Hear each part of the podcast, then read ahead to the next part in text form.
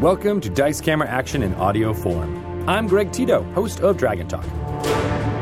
Chris Perkins is the dungeon master for the amazing group of adventurers known as the Waffle Crew. They've been broadcasting on twitch.tv slash DND at 4 p.m. Pacific time every Tuesday for a while, but we wanted to give fans who prefer to listen in audio form a way to follow their adventures. We're going back to the start of the Waffle Crew's adventures in Barovia and the greater Sword Coast area and publishing them all on this new podcast feed. Going forward, we'll be releasing weekly episodes pulled from the live stream here on the Dice Camera Action RSS. For more information on the Waffle Crew or Dice Camera Action, go to dnd.wizards.com slash DCA or head to the Dice Camera Action wiki at dicecameraaction.gamepedia.com for full episode recaps and information about all the NPCs, guest appearances, and adopted pets of the party. For this episode, we'll pick up right when Chris Perkins says hello to the crew. Enjoy this suboptimal party. Hi, everybody. Welcome to our Dungeons and Dragons show. We play Dungeons and Dragons. Yes. Previously in Dice Camera Action, the Waffle Crew spent a day at the beach and then came home to find things at the Waffle House were not good. A confrontation with Warrington Munt um, ended with him dead after he had undergone the process of ceramorphosis, becoming a giant mind flayer. After he was taken down, the Waffle Crew realized that the kids were nowhere to be seen. So, Evelyn, you activated your winged boots, flew out of the Waffle House into the middle of the summer night, and started to uh, search the neighborhood for signs that they may have fled. You even knocked on uh, Fala's, door, Fala's door to see if uh, they were keeping the kids there. Um, but after not finding them there, uh, you went to check other places and continued to check and continued to check, hunting high and low in all the places you think little kids might hide after seeing a seven foot tall mind flayer. Trusting that your companions uh, were searching the house. About probably less than an hour into your search, Evelyn, you're flying over the rooftops of Waterdeep. Uh, the moon is out, so the moon top, the, mo- the tops of the homes are all bright enough lit that you can see them clearly, and you can even see slants of light down in the alleys between the various homes. And it is after a futile search, finding no evidence of the children, that you hear this ripping sound, followed by a huge explosion and a black cloud rising from the Waffle House. And by now, What? by now you're about five blocks away.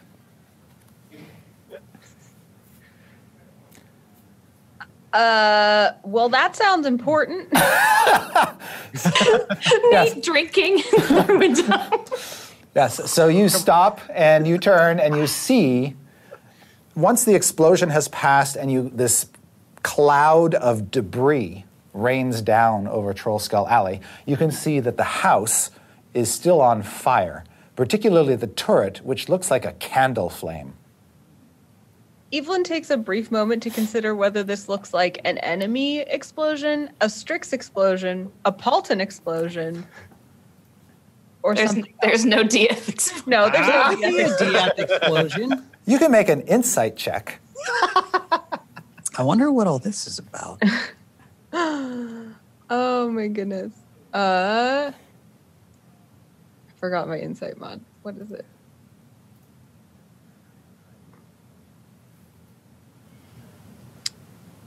Twenty-three. Shit. You think it's a gunpowder explosion of immense proportions. You heard a similar thing when Warrington Munt accidentally dropped a keg and it blew up at his feet. This sounds much worse than that. Echoed, and you're hearing it echoing across the city in the dead of night, so that has something to do with it. Evelyn has a brief moment of joy and recognition because she's really proud that she's learning about guns because it's a new weapon and she feels really insecure about the fact that she doesn't know how this weapon works. So she's like, gunpowder! Oh, gunpowder. And she flies toward the house. All right. As you make a beeline toward the house, Evelyn, you are in a position to see set what appear to be several lights rising up into the night sky from different parts of the city. It's very Nice. strange, almost like like witch lights or bobbing lights or something. Is that one like nearby my trajectory on the way home? Mm, yeah, they're kind of coming from all directions. So some of them are actually kind of heading in this. They're all heading toward the Waffle House. All toward our house? Yes. Oh, geez. From yeah, I want to the city. investigate one of those real quick. So I'm just like, I'm beelining toward the house and I see these lights and I'm like, I'm going to kind of, you know, just veer around to see if I can get up close to one. Okay. You can see that the light is at the tip of a staff being held by a flying wizard. Good evening, friend wizard. Why are you going toward that house? As that's when you see this big black plume and emberous flames soaring up into the sky above the house, and the wizard just looks at you like you asked the silliest question she's Right. ever heard. Wizards are the fire brigade. I get it. Okay. Um. and she just beelines back toward the house again. Okay. Meanwhile, back at the house, Diath, Paultin, Strix, the children are all uh, standing over these sort of unsettled patch of cobbles as debris and fiery embers rain down on top of you. And when you turn back to the house, you can see that the fourth floor is practically gone, except for sort of the skeleton frame of some beams and rafters. And the turret is like a Roman candle burning mightily away.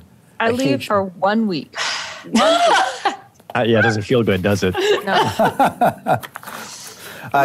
Diath, your room was practically obliterated. Um, you're pretty sure you saw some of your possessions flying through the air onto the rooftops of other buildings. yeah. There's a certain sense of devastation in Diath, but he's also just kind of like, of course. This is why I can't have nice things. yeah, but most of your stuff was in chests, right? Yes, wooden flammable chests. They might be fine. They're just on fire. Go get it. Well, you know, as um, Well- Evelyn always says, you gotta demo uh, something. This like is that. more than that. She didn't say shatter. Well, that doesn't matter. Look, the kids are not safe. to. The kids are the safe. kids- Let's get back in there Okay. and try to put the fire Here, out. I don't go in there. I it can't hurt me, so I will go in there. Just That's a wait great here. idea. All right. Uh, That, that I can do. all right. So Diath and Paultin, you wait outside while, while Strix uh, goes into the house. Begrudgingly shuffling into the house. Okay. Right. Uh, bits of shingles falling all around you. Yeah, I'm just gonna look for anyone's possessions or any like. I guess is and Simon's outside. We don't was Waffles in there. We don't know. Uh, Waffles was in the house as far as you know, but probably Okay. not on the fourth floor. Okay, okay, then she's okay. All right, I'm just gonna go in there and try because I don't have any water spells, so that's out of the question. So I'm just I can only make it worse. Right. So I'm just gonna look for anyone's possessions that I need to like pick up and bring back down and put out the flames. Okay. Uh, let's see. One, two, three. Whoops. One, two, three. Okay. Uh, while you're all standing there, um, so one of the features that used to decorate the roof of the Waffle House were these kind of iron spikes that sort of lined the peak. One of those spikes comes falling down and impales Simon through the shoulder. While we're outside, Yep. He's just standing there and, ow. And then uh, he just sort of uh, collapses uh, as this thing sticks in him and falls to the ground.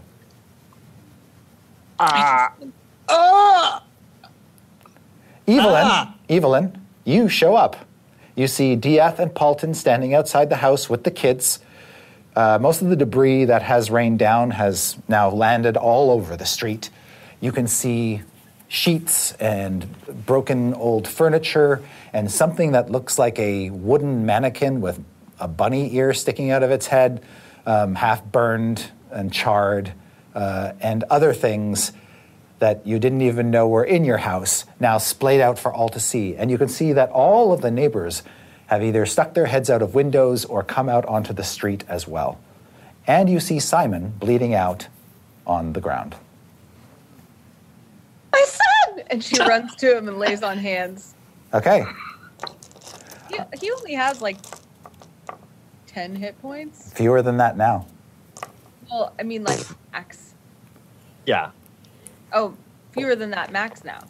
He has he since becoming a boy, he he has fewer hit points than he did when he was a construct. Yeah. Right. Like Great. fleshy kid. He's not going to have like, Right. level one warrior. I just Right. want to know how many hit points I should lay on him. Well, when you come upon him, you're lucky that you are here when you did because he could have easily been killed by that if he doesn't receive some amount of healing immediately. She does that while she kind of looks at the rest of the party, like with this disapproving glance. Like, comes home to the babysitter, like with the kid bleeding. You know what I mean? Right. Just like as she's Thank goodness you showed up. And you It was awful. So you think, given Simon's size and how strong he is, like five hit points will probably be enough to restore him. okay. Oh but you'll also want to take this spike out of his torso. She she puts her hand on like the base of the spike and looks at Paultin while she rips the spike out. And Simon, Simon just kind of does this convulsion. Oh god. I didn't put it there. What It could have been happened? anyone. Well, well, as soon as that happens, Mm-hmm. and Evelyn shows up, Diath immediately like kind of takes the other kids and like shuffles them under like some cover or something, or like out of the Okay. street from debris and things. It's at this point, Evelyn, that you realize you seem to have inherited another kid because uh, Martin Trek, the young boy that you gave Juniper to, is uh, with uh, your your kids. Although la- he's he's he looks worse uh, for wear than the last time you saw him. He was even when he was Simon's prisoner, locked in a box. Uh, Martin didn't look as sickly and unkempt as he does now. Evelyn just kind of gathers all the kids, like, come here. It's okay. Come here. Come to. Okay, Evelyn will hold you. Just come here. What happened? I can explain. Paultin can explain. I can explain. But now is not the time. We need to make sure the house is okay. So everyone ga- gather up what you need, and we need to make sure that everyone's safe. I I can t- I could totally explain right now. I am not stalling to try and figure out how I'm going to explain this later. We just really need to stay on top of the situation at Evelyn hand. ignores him and looks at Diath and goes, "What happened?" Uh, there's an He's so beside himself, he has no idea. Look at him. He's trying. I like put my hand on his face. He's like, look at him, the poor boy. He doesn't know what happened. He just watched a smaller, poorer boy just get impaled. These children, they they know not they know not what they see. Their innocent eyes have have been, I, been I violated. actually I agree- I agree with Paultin on this one. We should make sure everything's okay first, then we'll talk. You probably Yes. like hear from the Give him a little, like, inside. hair ruffle. It's it's fine. I'm just on fire a little. Strix, you go up to the second floor and you into Waffle's den, and you can see that the owlbear is buried under a fort that she's made uh, Oh. of all the things in her room. Oh no! I'll just walk up there. Are you all right, Her, Waffles? her bum is sticking out the back, but her head buried under a whole bunch of stuff, and just kind of you just see a beak sticking out. all right. Oh, I'll give her beak a little rub and Okay. give her a snack and just be like, "I'm sorry, Waffles. This isn't the best place for an owl bear, and it never really has been. But you know, we're doing our best." Isn't that the way it is? yeah, yeah. Sorry, sorry, girl. Let's give her a little ruff, ruffle. Okay. When you're there and you're you're kneeling down beside her and giving her a ruffle, she kind of stands up a little and shakes off all the stuff that she buried under, having now the confidence to emerge. Okay, good girl. You learned great from that uh, ability I taught you earlier, which is dig and panic. good job. You learned so well. All right. Uh, You can hear Yeah. you hear sort of uh, clunking down um, onto the roof, or sorry, the the floor above you. What sounds like debris, uh, and you can hear fire above you. all right. All right, I'll just be like, stay here. Make sure get, get back under, get back under your panic hut, like we talked about. And I'm gonna go upstairs and hopefully Uh, I don't know. You think it would probably be safer for her if you were to lead her out down the back stairs and out of the building. Okay. All right. I thought I thought about that. All right. All right. Here we go, waffles. We're going outside. She'll follow you out and down the stairs. All right. Is this where everyone is standing? No, it's kind of on. You're now come down to the side of the building, and you kind of have to make your way around toward the front. But you can see that Trollskull Alley is full of people now, staring in wonder. And it is around this time, as Evelyn is questioning Paultin and Diath, and Strix is emerging from the building, that all of these wizards with lit staves and wands are flying over the building and uh, casting look like they're about to cast spells. And you begin to see the clouds in the sky gather That's cool. artificially and powerfully um, and become dark and full, full of rain. Strix is just like, whoa, it's so cool. They're gonna, they're I gonna love how it all of us are like disaster, disaster, and Strix is like, ooh, magic. um, I think after Diath and Paultin were less than forthcoming, Evelyn would kneel down to Martem and be like, "Hey, Martem, how you doing? What are you doing here? Are you okay?" Oh, hey, I remember you. You sound so much different than you've grown up.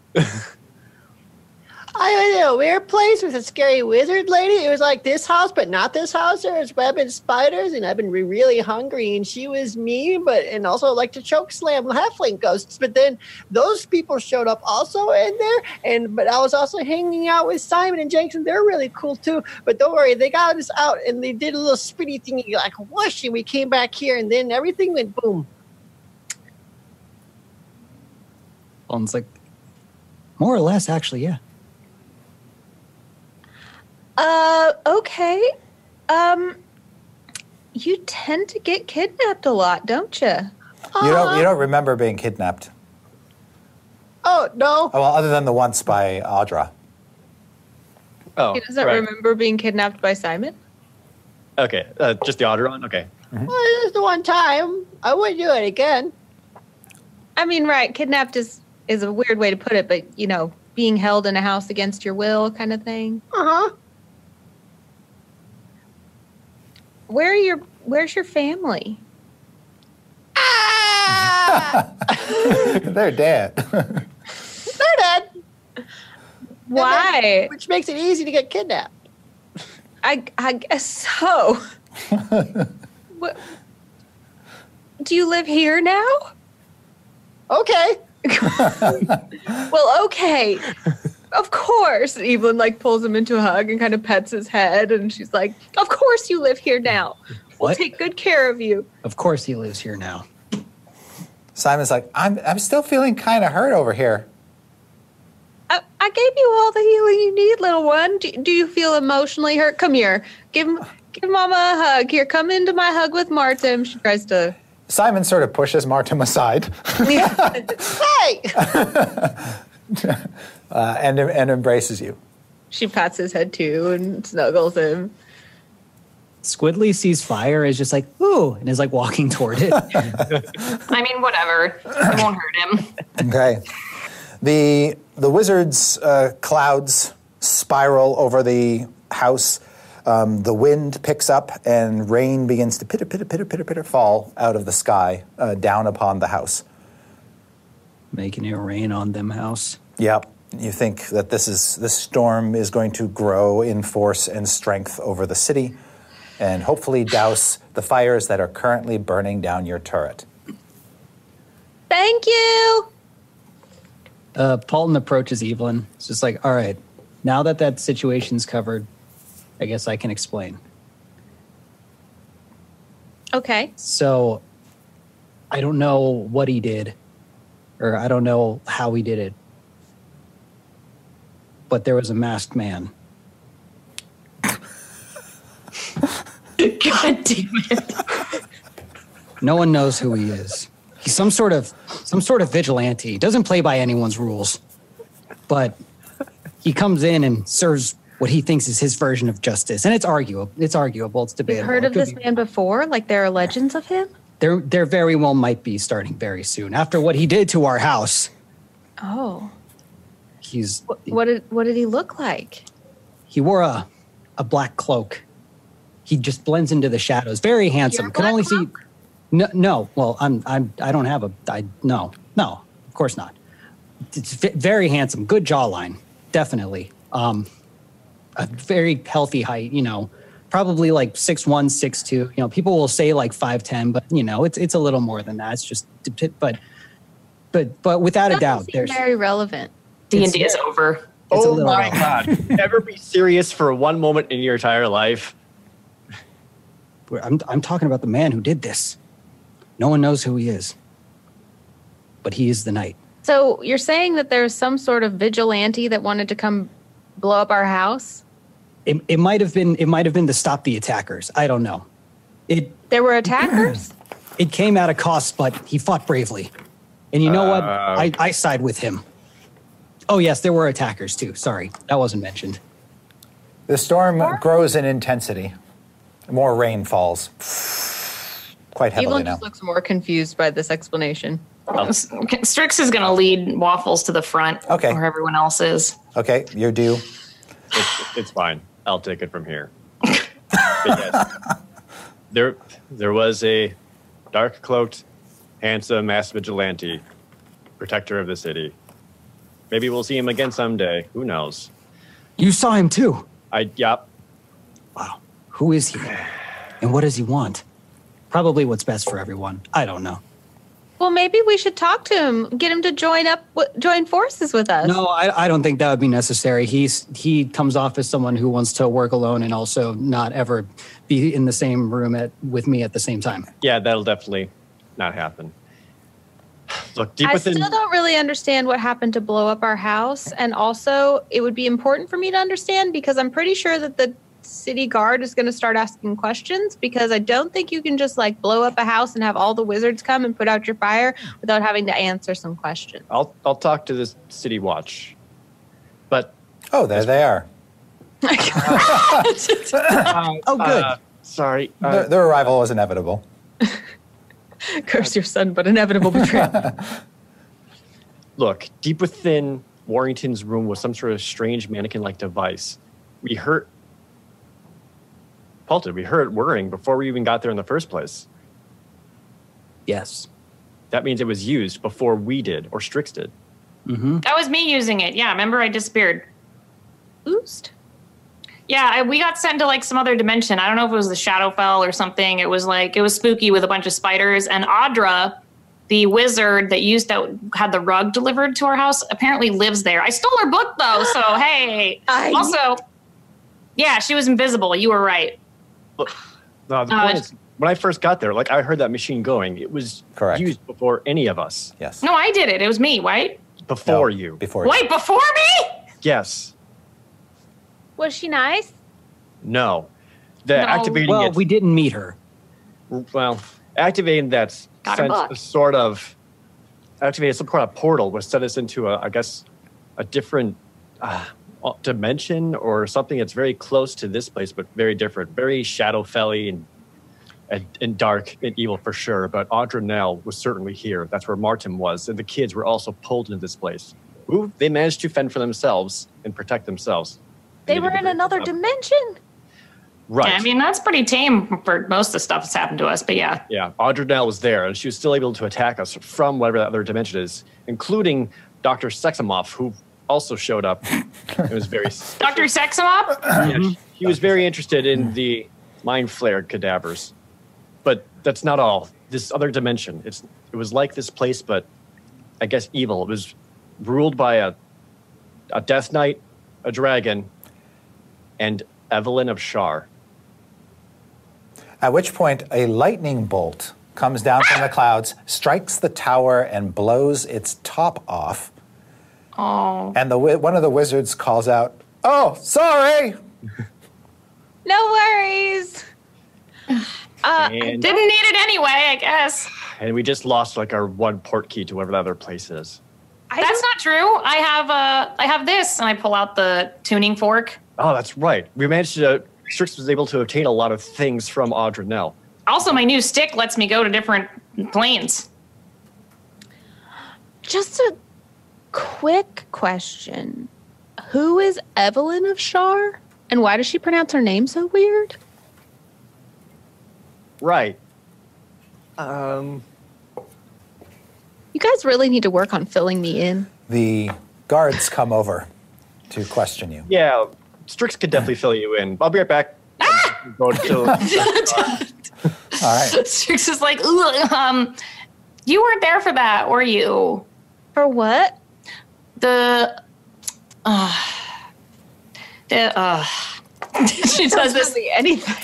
So it, it was a, a construct that, so these hags made clones of us, um, because we have soul worms in us from when they visited us at night. This is this is Down where on this it. is where the camera pans away, and, and the voice, Strix's voice becomes a little bit more muted. You can't hear it because it's all stuff that everybody already knows. Yeah, yeah, It's just yeah. Evelyn's voice interjecting. what? How did? Just Exactly. like as, as she's explaining it, like Paultin directly approaches the camera. It's like, all right, the rest of you are filled in on this, so we're just gonna like. All right. Long story short, uh, the storm continues through the nights until uh, it, the wizards basically summit it, and they kind of let it run its course at this point. point, and uh, it it dampens the house. It drenches the fire, extinguishing it completely, so that only smoke rises from the structure by morning. Diath, after flashing your badge and exchanging a few words, you are uh, pretty much left alone. Uh, one of the things I want to make sure that I get across to them is to get messages to the different, to like the black staff and the different wizards guilds who have been investigating Audra Nell uh, about this new information that we have, or potentially even pieces of this weird mannequin construct that we found. Okay. They'll they'll uh, recover that since it's lying in the street, yeah. and uh, see that that's delivered to the watchful order for examination. Since the mages are probably better equipped to take care of that, but they will also probably they'll tell you that um, an, an investigator will probably be assigned to follow up on the Audra Nell matter and to get all the information you know about her. Yeah. Great. Um, Strix is also probably going to give them the book that she obtained Oh, okay, because she does she can't read it. All right. So Uh, they will they will take the book into their possession. While this is going on, other members of the City Watch DF are talking to all of your neighbors. You don't know what they're talking about. Uh, you can see the neighbors aren't the, the neighbors aren't happy, and in some cases are yelling at the guards. Uh, but the guards basically create a buffer between you and them, and eventually all the neighbors are asked to go back to their lives. That's right. The official City Watch Like- business. Neighborhood PR. Yeah, Like, exactly. Can she do a little like shoulder patting and like, Mm-hmm. just like, oh man, what, what?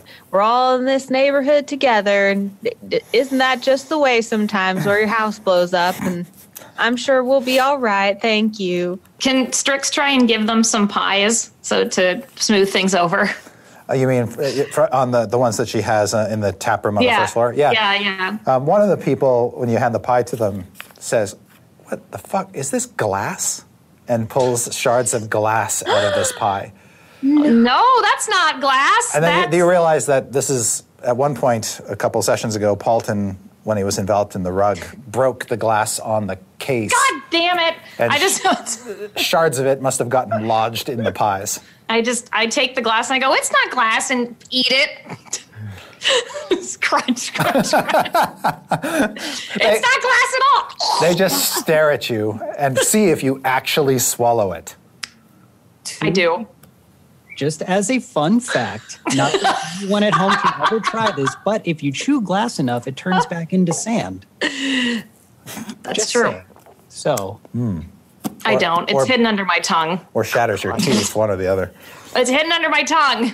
Yeah. It, it- it turns out your shard, your glass shard pies aren't the big hit that you thought they were. Um, I, I just take them all back and I like find a piece of burning rubble like on the property and just throw them in there. all right. Evelyn uh, and Diath, you both discover that your rooms have been destroyed. Evelyn's because yours was right under Warrington Munt's room, which was ground zero. So the entire floor fell in and basically crashed into your room, burning timbers from the roof, then fell on top of it, igniting anything in the room that you considered to be of, you know, that could be saved. She walks into the center of the room and kind of does like a slow turn. You can't even open the door to your room all the way. You just sort of look in and see all this crashed down rubble and burning timber. And for a second, it looks like she's like devastated because you know how much care she's put into decorating this room. But she picks up a charred, like half of a wall hanging that says, Live. Lathander. and, and she kind of looks at it and she goes, Well, it was time for a redecoration anyway. And she just like starts jaunting around and doesn't seem to be bothered at all. She's like, What an opportunity. Right? Uh, Demo to something, right? Demo to Reno. Yes. That's the one. yep. That- that's Diet it. will try to go to his room to see if there's anything that can be recovered. What ain't, room? ain't there. There's uh, there's literally nothing. No floor, no walls, no uh, just little bits of roof and rafter and the chimney. What The about fi- the little box with the puppets? It, nothing. Yeah. Um, You open up the door and you could just fall right into Paultin's room. well, I know things were blown away as well. Can I see anything from the rooftops here that maybe they were like tossed aside? Well, there's still a lot of smoke issuing from this floor, um, but you kind of gaze out through the smoke cloud uh, into onto the neighboring rooftops. Make a perception check. Yeah. Oops. Uh, pretty good. Okay. Twenty-two. Okay. That might be Mr. Shambleface lying on somebody's roof over there.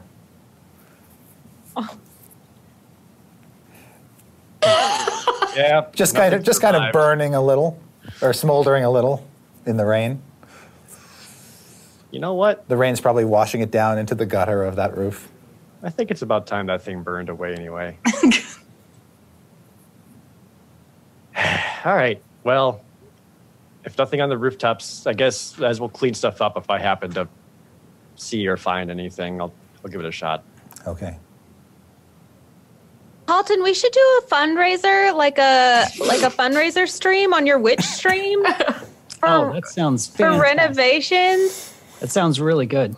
Yeah, maybe people would want to donate if they knew just like what had happened, and we could all like you know perform on stream. Maybe we could do like one of those endurance. Oh endurance my god. where we go like for twenty four hours. The only, Strix is hearing this and is like, no. And she's going to go fly up in the air and look for stuff on the roofs too. make a perception check. God. I, I could also pick up some extra gigs, and you know, we could. With those those tend to go well now, so I'm sure I'm sure people would be more than happy to help. You know, uh, t- uh, uh, Paul and Seppa of Waterdeep uh, get a floor back to his house. That's a 14. that is that Okay. is also a rental. All right. You do find some debris on the rooftops that you're sure was probably in your house at one point, uh, but nothing that you would consider worth salvaging. Um, back at the house, it's clear that the only bedrooms that survived were Strix's and the kids, and Waffles, basically the second floor rooms.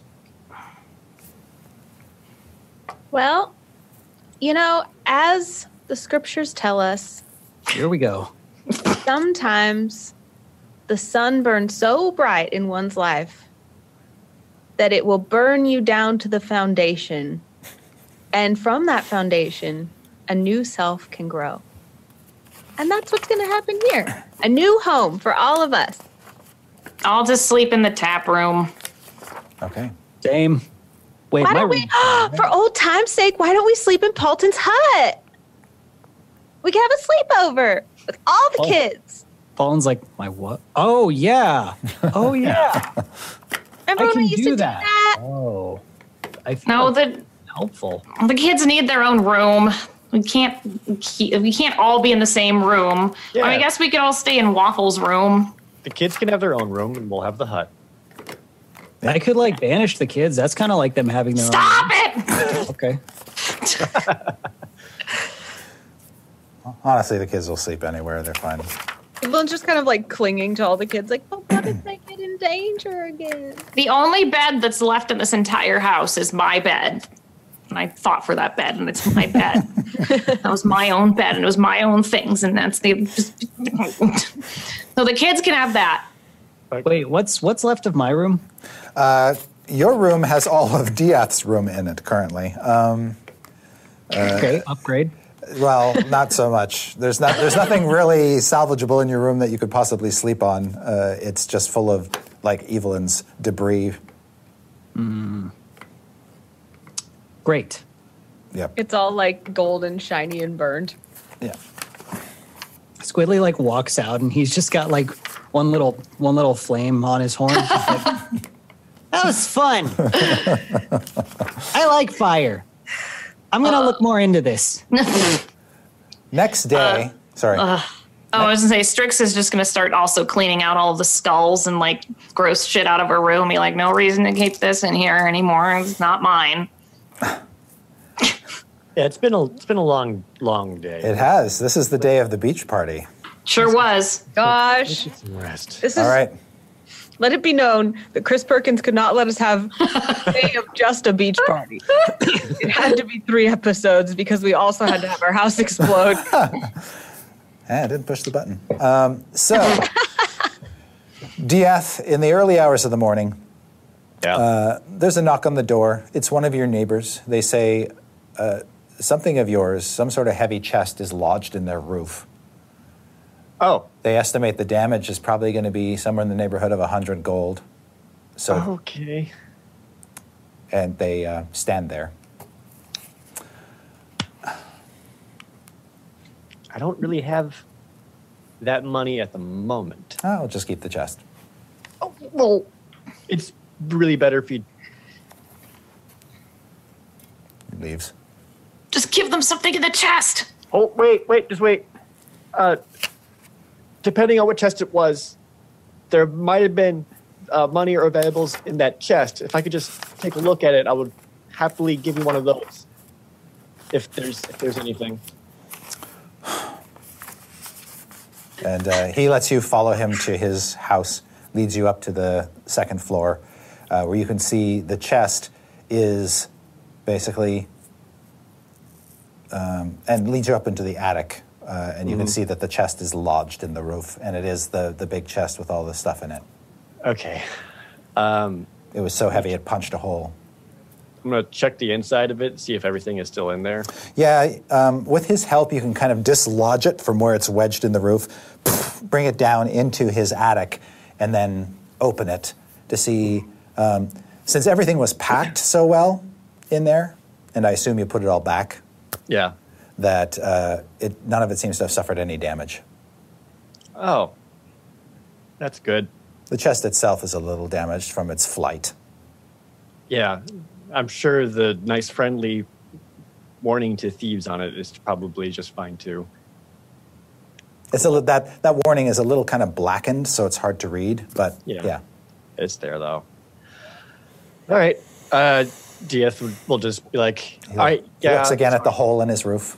I'm sorry. I'm sorry. Um, here, he'll open it up, uh, and I take out the, um, probably probably the the whistle in shape of the wolf, and just be like, uh, "This is a very, very valuable, fine craftsmanship trinket, and you could sell this on the market for far more than 100 gold."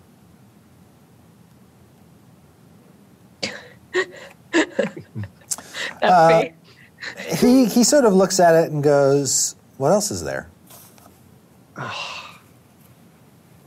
mean- He doesn't seem too enamored with the whistle. uh, Diath goes back in and just goes, oh, "There's a, a spyglass." What's that big jug thing? Is that like is that like old?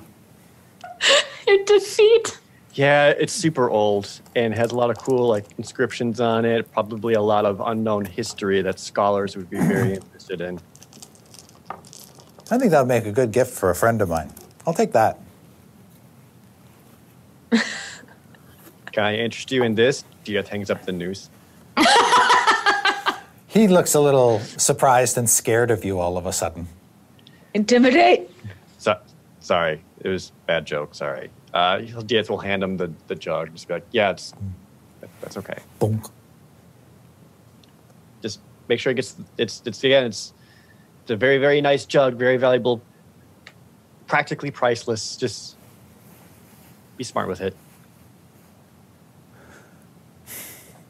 And uh, he says, Do you need help moving that? Yeah, please. and All right. Like like pathetically tries to tug it out Yeah. himself. All right. He, he gets him and his son to help. Uh, you carry it back to your place and they drop it on your, on your stoop. All right, thank thank you. They I'm leave. sorry again. They don't- You drag it in yeah. to the tap room. Strix is like, what's that noise? All right, it is at that point, Diath, that you realize, oh my gosh, um, it's very soon going to be dawn, and you have an appointment. Ah, God. Ah, I barely slept. You haven't slept at all, hardly. All right. Uh, are, is, are people awake right now? Do I hear loud sighing? Well, Strix, Strix is upstairs on the second floor. You, she, she's, she's out of sight, but there's probably a, a wa- there's a Paultin hut, probably in the middle of the taproom floor. Okay. Oh no, everyone's sleeping in that hut. Oh, That's okay. what we decided. We're All right. all in there. Then they're all in the waffle it's a sleepover. Yeah. And Evelyn Okay. is loving it.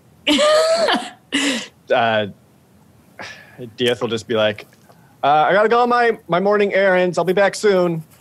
Do you need a pie? Uh, I already got some, but thank you. I know that was a lie. Don't touch my chest. All right.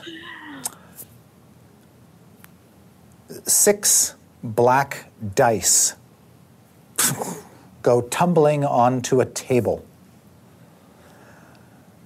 seated behind which is Mother Talastin Adaragon, the blind drow high cleric of the spires of the morning. The storm from the night before has blown past, and the morning light shines through a window down upon these black cubes, on which you can see are white inscriptions that Mother Talastin sort of rubs her, puts her fingers on to read them. For she cannot see what the dice say, but she can feel what the dice say. And Diath, as you gaze down upon the table, eh, and see the dice that have been cast. There are six of them.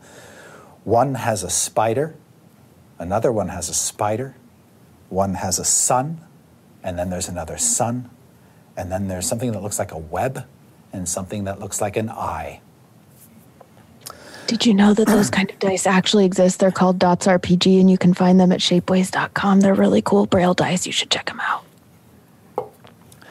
Um, As the, as the dice are cast, the door to Mother Talastin's uh, office opens, and a priest comes in. He's got a thick gold necklace made up of little interlocking suns over his garments. And he's holding a cushion in front of him with a mithril diadem, a crown of elven craftsmanship resting upon it. And uh, he sets it down on the table uh, within your view and Mother Talastin's. And Mother Talastin says to you, Diath, this mithril diadem was worn by the elf princes of Illefarn. It has sat in our treasury for ages. It is worth at least 50,000 gold. To which uh, the, the priest says, Your Eminence, I must protest. This relic accounts for half the value of our treasury. We can't afford to give it up to this insanity. Ah, au contraire, she says, we have hoarded it long enough. The dice have been cast. Lightfall is in our great interest, and like our faith, it must be restored. Diath will take a moment to say, You know, I figured even you would understand that money is nothing compared to the actions of others.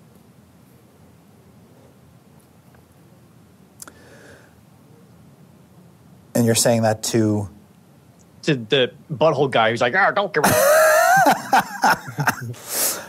he he looks at you. His face reddens but he does not speak. Uh, but in a moment, for a flicker he sort of darts his eyes away at the dice and then at the sun streaming through the window and realizes you may indeed have a point. Uh, mother Talastin not looking at the dice um, not looking at anything but the air in front of her says did I say you will have a safe journey? But only if you travel with a guardian. He will come to you and watch over you with his one good eye. To turn him away would be to court disaster. Uh, well, where, where can I meet this guardian?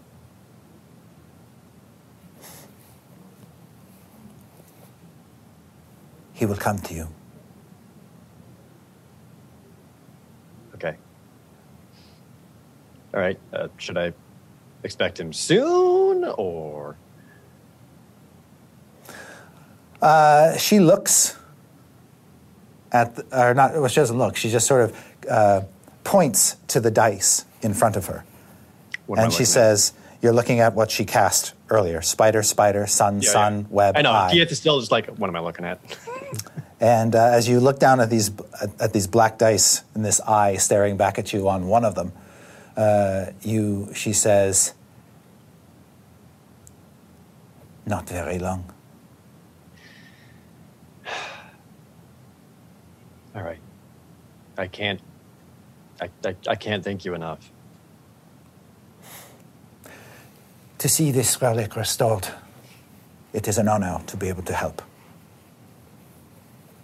Uh, I, I know it served not only myself and everyone in the land and Lathander very well. Of course. And when it is remade, please tell Evelyn.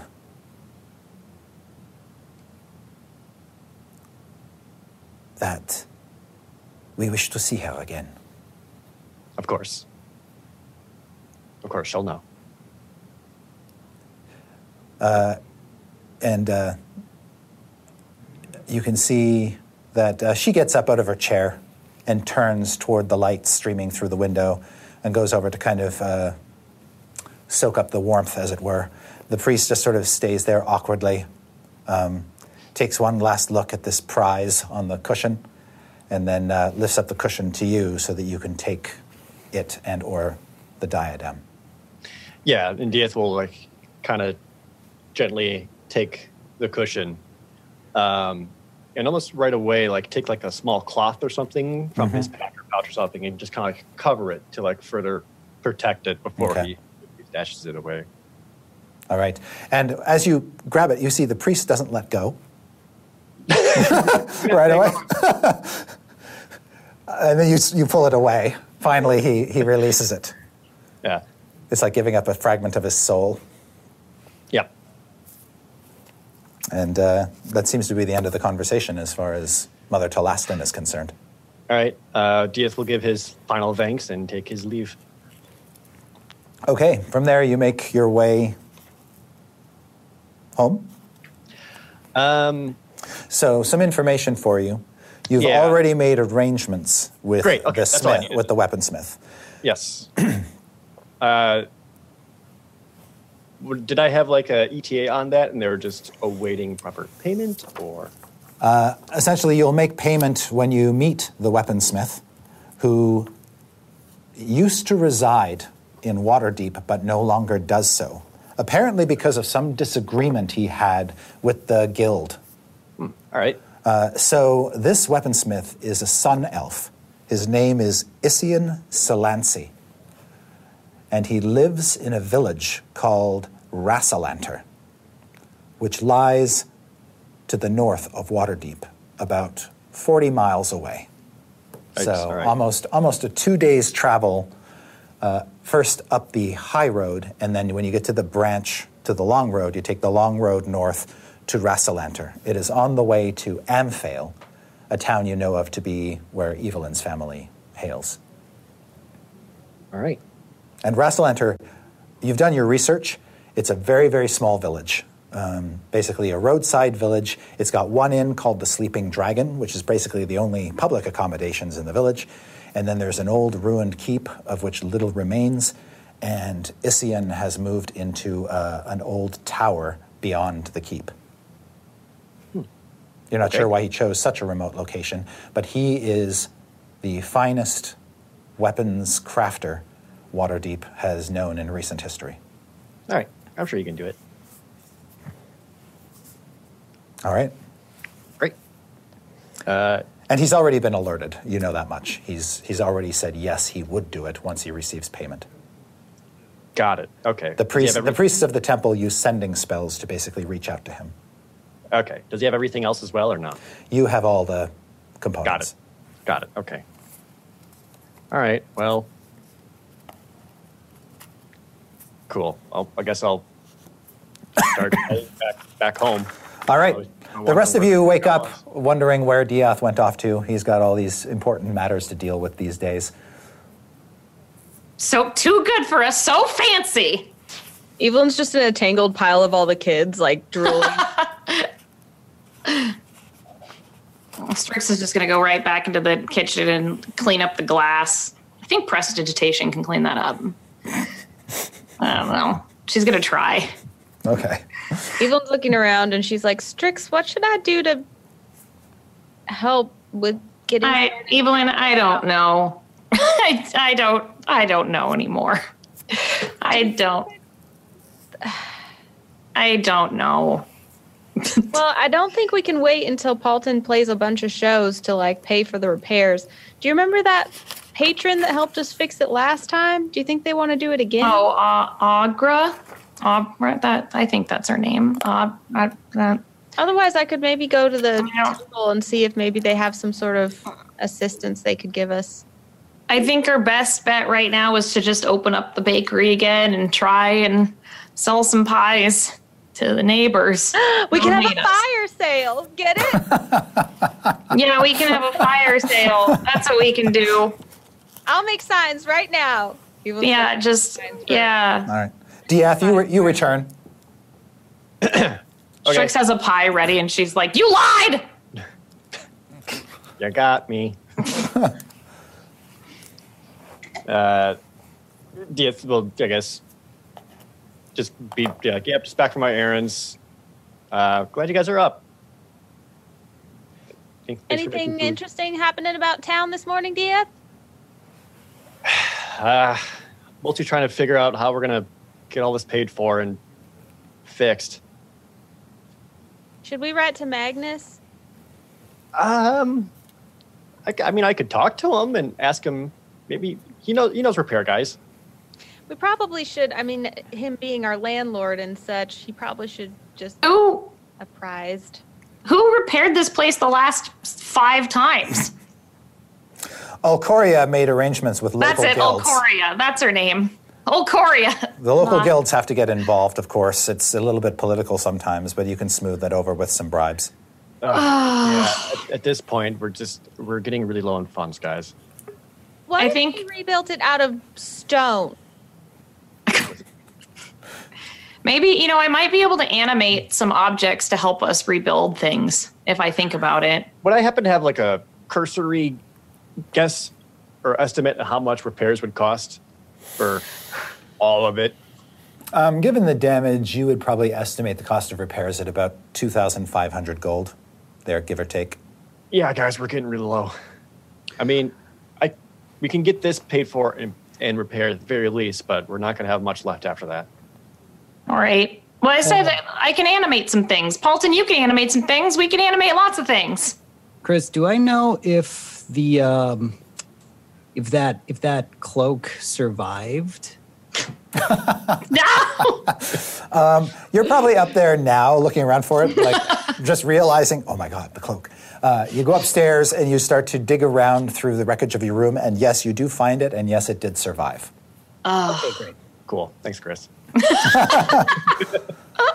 when you come back downstairs, do you have the cloak with you or are you just hiding it somewhere? I have not come back downstairs yet. I see. Okay. Um, is it? Do I know if it's possible to animate some objects to build for us? Most of the objects that you can animate lack some fine motor skills that you would want to have to basically build a house. Um, that That's doesn't mean you can't use it to move things around. Like, hey, nobody has to carry that ladder. I can just animate it. Right. All right. Hmm. What about chickens? Could chickens help build something? Well, you're the expert on that, Holly. I don't know. I'm going to say that they are a lot smarter than we think they are, Okay. They, and that they just lack focus and leadership. yeah. So their little beaks, can at least, yeah. So little little beaks can help carry things up, and you know they can float. They're spectral. I don't know. Okay. I Strix is going to try all of these things in all sorts of hilarious conundrums and you know montage of that. All right. So when she's not cleaning up after breakfast, she's just animating random stuff to see what she can get away with.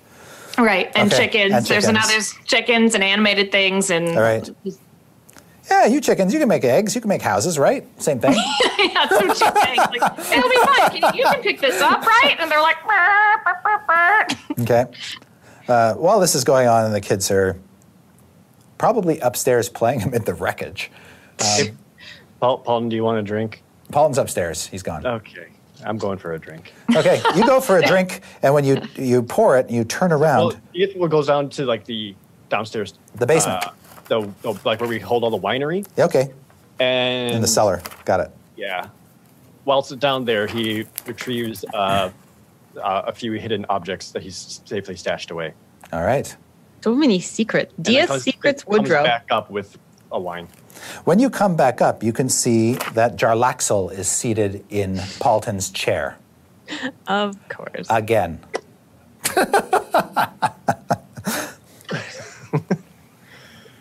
Evelyn is not present, is she? Diath is the first one to see him. Uh, but as soon as he starts talking, Evelyn, you recognize the voice. You're probably in the kitchen helping Strix uh, clean up the dishes and everything while she's busy talking to chickens. but you hear his unmistakable voice greet Diath in its warm, oozy way. Immediately looking at Jarlaxle, uh, what does his face look like?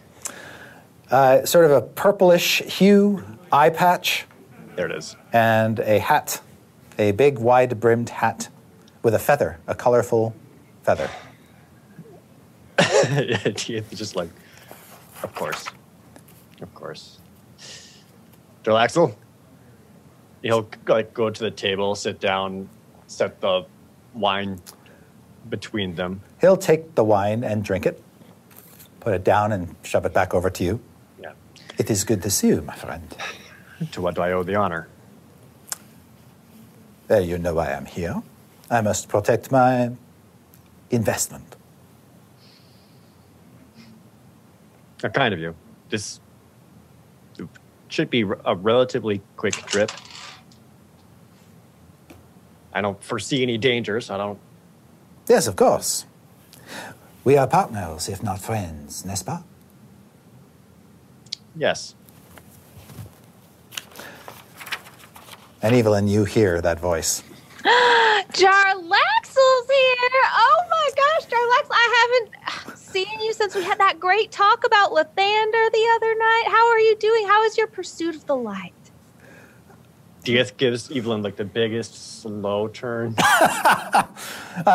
Uh, Jarlaxle will, will stand up and he will take his hat off and he will bow to you, Evelyn. And he says, Please, please come over. Won't you join us? And he, he'll pull out a chair for you. Thank you. She sits down. He'll push you in a little bit. And uh, he says, You received an invitation to the auction, did you not? To, Eve- to Diath. If we are to return in time, we must travel with haste. we, we received it, right? I'm pretty sure we did. We Yes, did, yeah. yes. Yeah, yeah. Okay. Yes. Got the invitation and we're still making on arrangements. And yeah, I, this is something I've been trying to get done for a long time now. And he'll plop back down into, into Strahd von Zarovich. kind of rub his hands on the comfortable armrests. It's a nice chair, isn't it? Oh, yes, very nice. Ah, I might be able to make arrangements for horses to help expedite travel. And he turn he loses interest in the details and turns to Evelyn and starts to comment about how radiant she looks and how the sun itself does not warm his heart as she does. You're just so kind. But of course, as you know, the only sunlight that comes from within is that of Lathander. Paultin, your your your dark sense is tingling. So after Laxel says that, yes, John gets a disgusted look before he catches on. So he's kind of like, Ugh.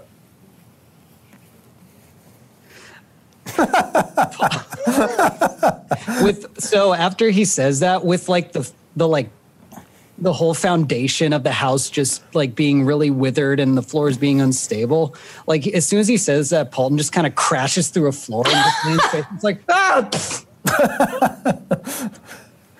why am i in here it's probably plot re- oh Paultin Jarlaxle is here. Isn't that nice? He came to visit. it is who are you This is Jarlaxle. Jarlaxle. He has an affinity for the sun, like I do. I think we were in a battle with him uh, in a park the other day. If you remember.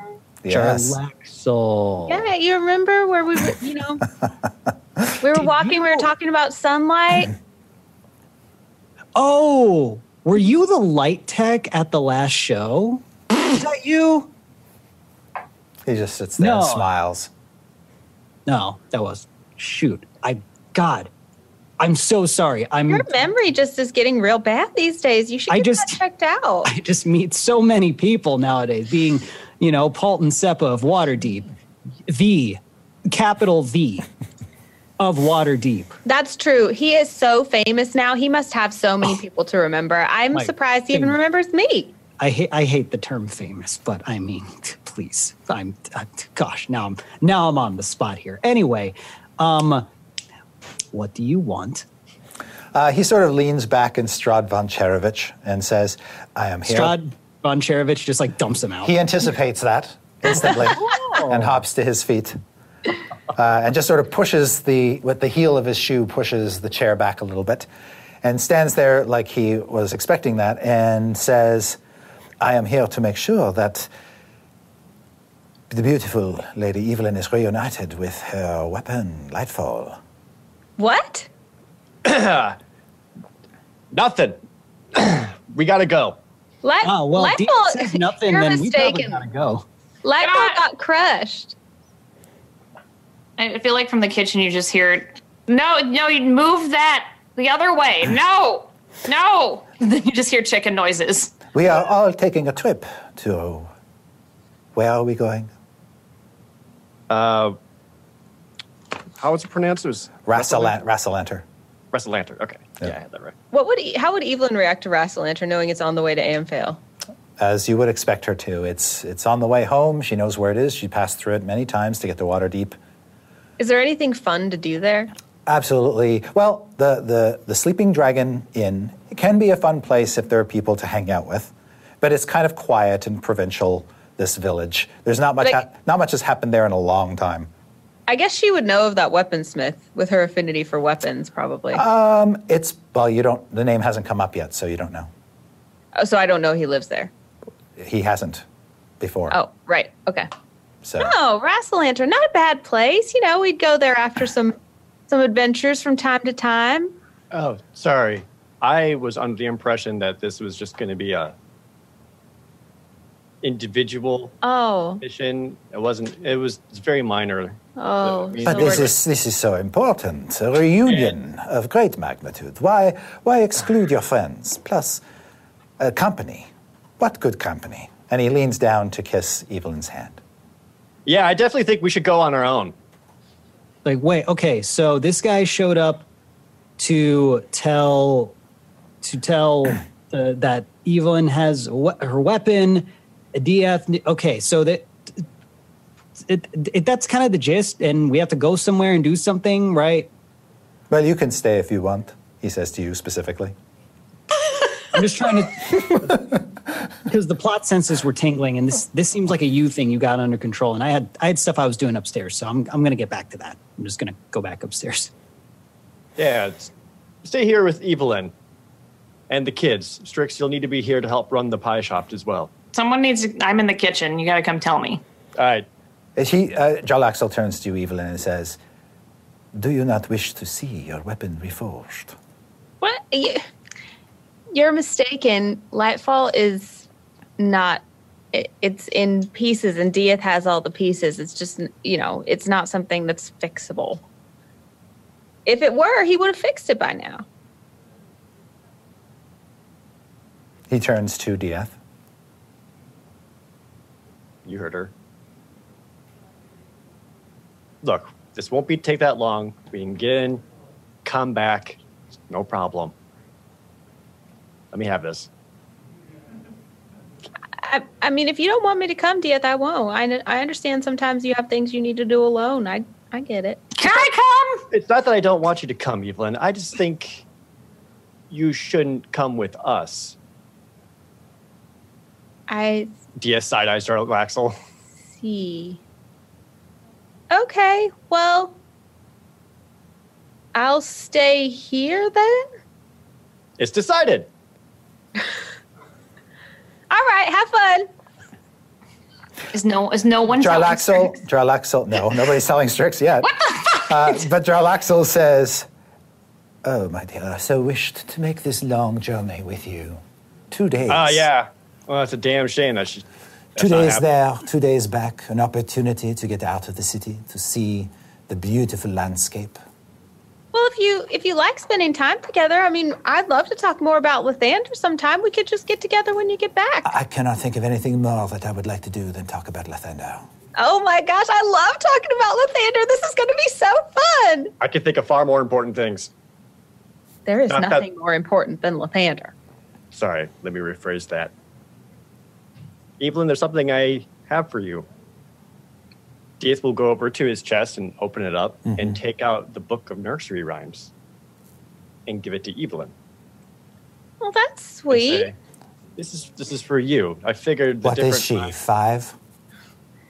Be nice. Don't be an asshole. well, that's what I meant. This- You hear Paultin from upstairs. Call him jar asshole. Here, Evelyn, I figured, you know, this this might be good for you to maybe read to the kids at night, or maybe even teach them to read at all. I don't know if they have that, but you know, I know how hard it is for kids that. to learn. Do I notice anything in particular about the book? Is it a pretty just like standard? Yeah, book it's a of pretty nursery- standard book of nursery rhymes. That's real But it looks, I'd it love looks, to read that. it looks very old. You don't recognize most of the nursery rhymes. Oh, well, that'll be fun. I always love learning new stories. Jarlaxle says, Yes, well, if we are going to get on our way, Diath, you and I, alone on this long trip, Did you That's call right. him that yet? Let me Then- know if you do. we should not waste any more time. Right, and we've got and we have plenty of our own things to discuss along the way. Yes. But don't worry, my dear. I will ensure that the axe returns to you safe and sound. Jar asshole. Why is everyone yelling? They're going on a trip. What? Laxel and Diath. No, I'm going. And she like runs in there. she's like already ready. She has like both of her stabs. Like she's like got her hat. She's like ready to go. I we can't f- uh, want, I guess, but I'll go. we also need the we also need the pie shop running if we want. It's to all right. The Chicken Foot Covenant is they're here. They're here. They can make pies. Albie has got it t- handled. She points to Albie. Can they make pies? I don't know. I've been hearing course reports they about can. glass in them. That was my fault. And then I ate it. Wait, you ate glass? I'm okay. Diath looks back at Jarlaxle and back at Strix. Actually, Strix, yeah, why don't you come? I have magic. I can help. Yeah, I think it, it could be a good idea. Okay, I'm just gonna assume someone did it, and it was really funny. What? What, Paultin? What? The I, the nickname. What was it? It, it was jar. It was jar asshole. Oh, okay. All right, jar asshole. Let's go. She said it. You can see that uh, Jarlax- Jarlaxle just um, gives you a wan smile, just the slightest smirk, um, like, yeah, I get the joke. And then uh, he turns to Evelyn and says, We do not have time to waste. We want to be back in time for the auction. It is very important, of course, that we all show up. After Oh, all, we are all trying to get the stone together. Right. And then after that, you and I can go on our Lathander retreat. Of course, of course. That is the way it should be. And your friend, Paultin, charmer that he is, Yeah? he won't be offended. Well, he doesn't like talking about Lathander. I don't think he'd want to come. Of course not. He is but the shadow to your sunlight. I know I can't hear that, but I heard that above game. Oh, no. Always together, but only if there's something between you. All right, that's actually a really good illustration. Wow, I never thought about it like that before. And then he'll um, tip his hat to you and turn to Diath and say, We best not wait any longer. Yeah, let's go. After you. Oh, that was the title. Guys, real what was the good. episode title. That was real good, Chris. Oof. And Anyways. uh, Strix is coming. Whee! as Jarlaxle makes his way out, um, sort of walking right between Diath and Strix, he says, It is possible not all of us will survive. That's okay. I have Death Ward. Uh, all of us are surviving. This is a quick trip just to Rassalanter. This is easy. If you say so. Are you sure everyone shouldn't come, Diath? I don't want to die. He'll go. He'll walk out the door. He's gone. You don't know where he's gone. Apparently, out in the sun, which is not usually a drow thing to do. I hate this guy. Me too. Paultin like is gonna come down the stairs now. He goes, "Oh my goodness, guys, you won't believe it! I found uh, the cloak of that vigilante, That looks like your cloak you were wearing. along with this note that he wrote. he must have left it. What's Should it I read the note? Oh man, uh, I'm glad you asked. Okay, this is definitely not written on a receipt. That'd be weird. It says, why- He's like, why am I yelling? Um, says, to my best friend Paultin. Weird. We barely knew each other, but you seemed like a super cool guy, a stand up gentleman, one who deserves maybe a little less critique than you receive. Huh. Which is why I, I will confide this information in you.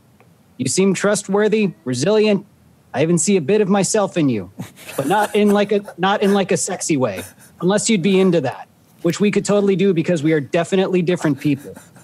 Regardless, I've caused too much damage in your already broken life. Wow, dude. Okay. I wish I could have been a better friend, a more open, honest, and handsome enough friend for you. I'm hanging up my my cloak as my career as a mass vigilante is over after many, many years, which is how long I've been doing this, just not in Waterdeep. I leave my cloak to you. Do what you wish. Perhaps it's worth something and can repair the damages I did when I blew up that part of your house. Wow, so it was him. Crazy. Wow. I know that this robe would appear to be the cloak of Manshoon in both look, feel, battle wear, stitching, powers, abilities, perhaps even smell like him a bit. It totally isn't. Yours truly, the Bard Knight. Huh. well, how about that? I guess we could sell this cloak. Strix just looks at Diath and is like, you know what? No, I, I need a, I need some days away from everyone. I I, wish, I think we should go. Well, well, look at that. This is probably worth something, huh? Wild. Well, we can take care of that we can do some fundraising while you guys are on your trip, right? Right, Paultin? Yeah, abs- absolutely. That is the plan. Very nice of him. All right, that that works for me. Strix, I still don't trust this man at all. We need to be extra careful around him. What what does extra careful mean? Like Death Ward every day Yes. How long does Okay. that last? uh, until it until you die? Well, it has a duration, right? yeah, it does. She doesn't. I'll look it up later. All right. She All just right. says until you die. Let's- But I'll do it every day. Yeah, let's just be careful about it and stay close because I don't trust him at all. Eight, Right. eight hours. All right. Oh yeah, it's a day. Yeah. Okay. Every day at dawn. Death wards for both of us. All right. So, just so you know, Strix, um, since you arcana this robe, you do think that obviously, or this, this cloak, if you were to sell Manshoon's cloak, you would get a pretty, uh, quite a large amount of money for it. You don't, Okay. know, you don't know exactly how much, but more money than you've ever seen in your life. All right. So Strix will will yell back at Paultin and be like, "Paultin, it's super magic, and you can sell it for a lot of money. So don't take less than it's worth." Wow. Isn't it evil though? Yeah, but I mean, it's it can be dismantled or something. Or like, sold to someone not evil. It belongs in a museum. uh, sure. You might be able to sell it as Manshoon's cloak if you make like a little display and maybe a little fake art robot arm or something. And, Oh yeah, we could put it on that mannequin. yeah. That'd be a great idea, right? Mannequin's, Uh-huh. mannequin's gone. Never mind. If it were still alive. But yes, it's worth a lot of money. Try and sell it while we're gone, maybe dying. Cool. Anyway, bye. Jarlaxle said we might die. We love you all. Bye. Love you too. Bye. Don't die. All right, uh, Strix and Diath, when you step outside, Jarlaxle is on the street astride a ostrich-like bird Ooh. with uh, feathers so resplendent as to reflect all the colors of the rainbow. And it's, got, it's got a big bobby plume. Oh, I love it. Uh, yeah, I see what you're doing here. Oh, I need a friend. Oh boy, it's so cute. One problem so I had. Hello, little guy. Come on, Strix, we're renting horses. All right. Strix, Strix reluctantly goes. All right. Strix will just get on her broom. She's like, I don't need a horse. I Don't don't. pay for horses. Morning glory. No, that'll disappear if it gets far enough. We have what's what's his name? Harold. What the hell's our horse name? The donkey. The donkey? I'm renting a horse. Uh, Evelyn and Paultin, are you seeing your friends off or are you just staying inside? Um, I think I, I'm waving at the door. That's how I know that they were saying rent horses. Got But it. e- I don't think Morning Glory does dissipate when she's away from me, does she? I'm not sure. I don't think she does. And sh- this is still, she's been around since the beach episode, just chilling out, shaking sand out of her fur. So she's around. Well, we can take her then. And Evelyn whispers in her ear, Help, that. help Jarlaxle find the good word of Lathander. He's interested. I need to check this spell now if you're going to send it off. Um, the steed serves you as a mount, both in combat. You have a bond with it. While mounted on the steed, you can do this and that and this and that. Uh, da, da, da, da, da, da. You can dismiss it any time as an action. Do, do, do, do, do, do, do. While your steed is within one mile of you, you can communicate with it telepathically. Uh, da, da, da, da, da. But it doesn't say that you have to be with it all the time. right, because I give her the telepathic command now, and then she can just carry it out. Yep. All right. So you guys going? The two of you going to ride on Morning Glory? yeah. All right. Sure. We're not made of money these days, you know.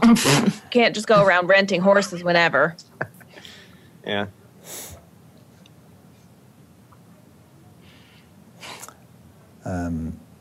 Jarlaxle will wave at you, Evelyn. Uh, like Paultin like nudges in front. It's like bye, bye, bye. Have fun leaving. Bye. All right. And then uh, Strix, Diath, and Jarlaxle saunter off. Evelyn takes note of the fact that Jarlaxle just said that thing about shadow and sunlight and how there's always something in between, and notes that Paultin has put himself in between herself and Jarlaxle. Just kind of looks very thoughtful. What do you And- do after they've left? Badmouth him as much as I can. Paultin, are we cool? Hell yeah.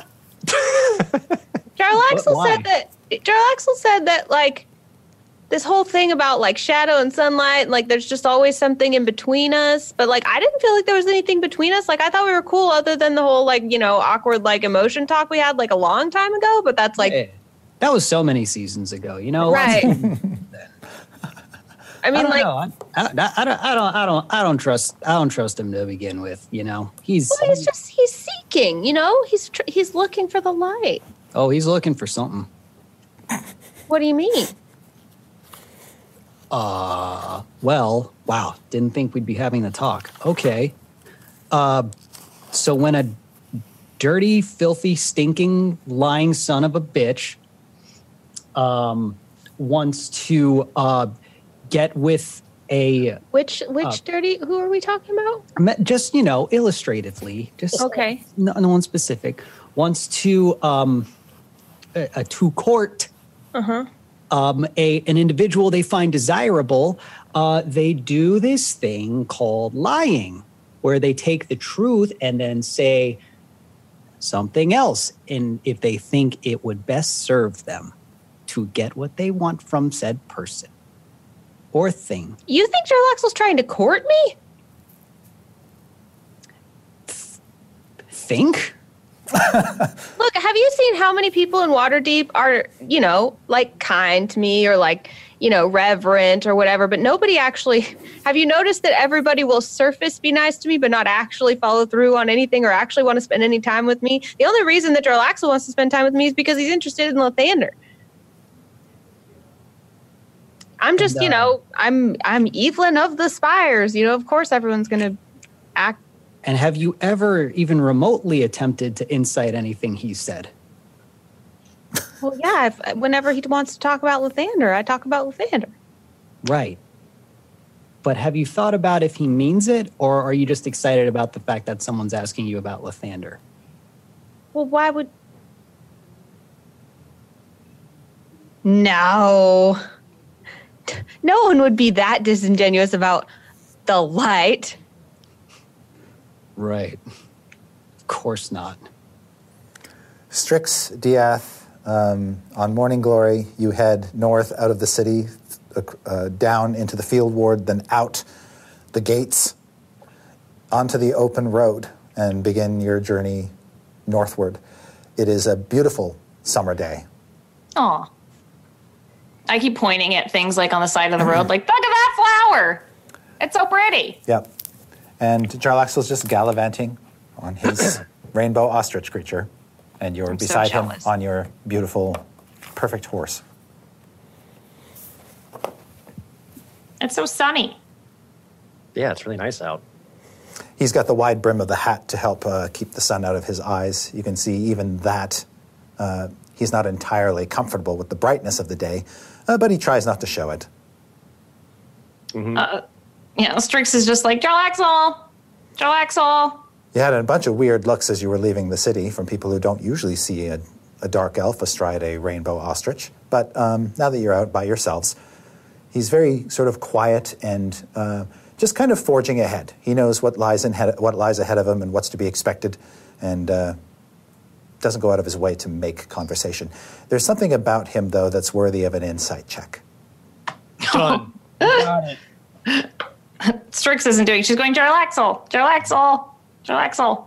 Somewhere off in the distance, you hear, you hear Paultin's voice whispering, Take the hat off. Take his hat off. It'd be funny. Strix is uh, like, I'm hearing voices again. Got a 16? Okay. He seems deep in thought, uh, but also a little bit troubled is not the right word, perhaps a little bit slighted. Oh no. Um, and Nice. there's an undercurrent to this Diath that makes you uncomfortable. Like you, you're pretty sure that what happened back there is going to have repercussions.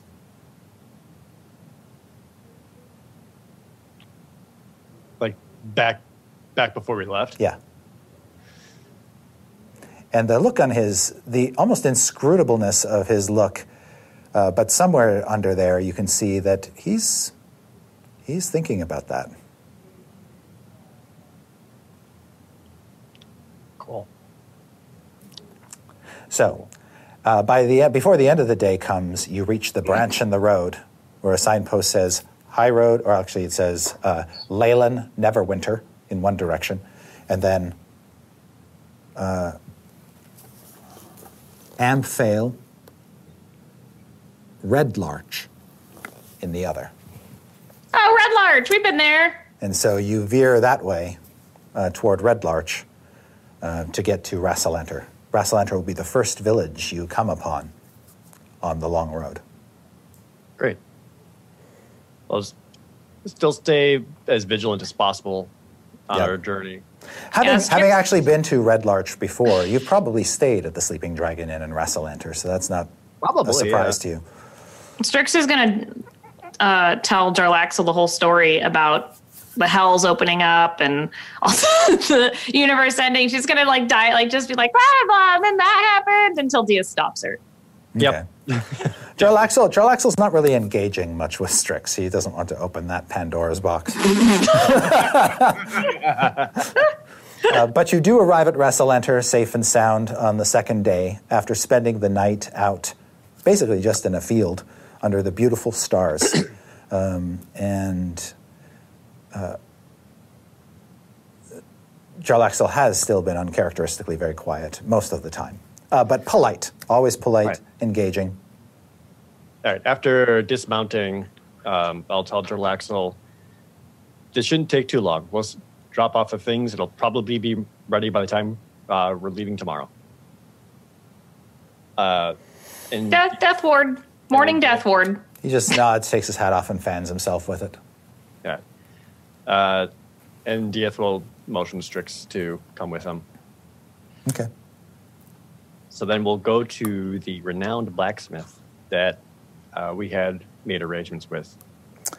Yes, past the ruins of the old keep, which has largely been plundered of its stone, uh, uh, into uh, a basically grove of trees, up through there, uh, onto a foothill, on the side of which this old tower stands. And you can see it's weathered the passage of time fairly well, and it's got a big chimney sort of rising up alongside it. And uh, uh, when you knock on the door, a bronze skinned sun elf, kind of androgynous, really, greets you and ushers you inside. And uh, do you show him what you brought? Yeah, I'll mention my name right Okay. away so that they know about it, and then I'll show the mithril diadem. Okay. Uh, Isian's eyes are almost like pools of gold as he looks at the diadem, something he hadn't expected to see ever again. Uh, and uh, he picks it up, he holds it, he admires its beautiful craftsmanship, and then he sets it on a shelf. I trust this will suffice. Strix is in there and she kind of thinks for a moment. She's like, I feel like I want to make sure no one comes after us while we're in here. I'm going to stay outside Okay. and watch Sure. Uh, before you go, Strix, do you still have the things? the things. Yeah. Which things? From I have lots of things. you got? Did you get them back from the C team? Oh, yes. Oh, those things. Yes, yes, yes. And she like rifles in her robes and she's like, and she's like, yes, here you go. And she gives him the two rings that she got back. All right, the two rings of protection that uh, y- each of you had worn at one point. All right. Uh, do you I'm not going to forget about that. All right. This won't take long.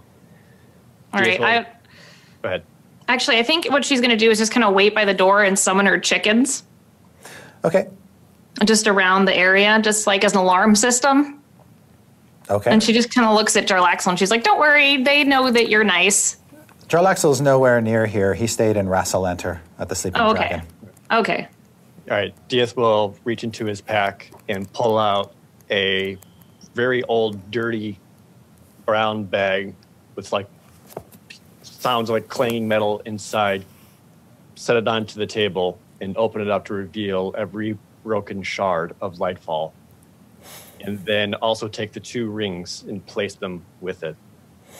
And just be like, these are the materials. Isian will pick up the two rings and just look at them side by side, kind of put them together a little bit close, and he says, These rings contain what? Pieces of her soul? Their soul, infinite light. Hmm. That which was given to her by her father and her mother. Right.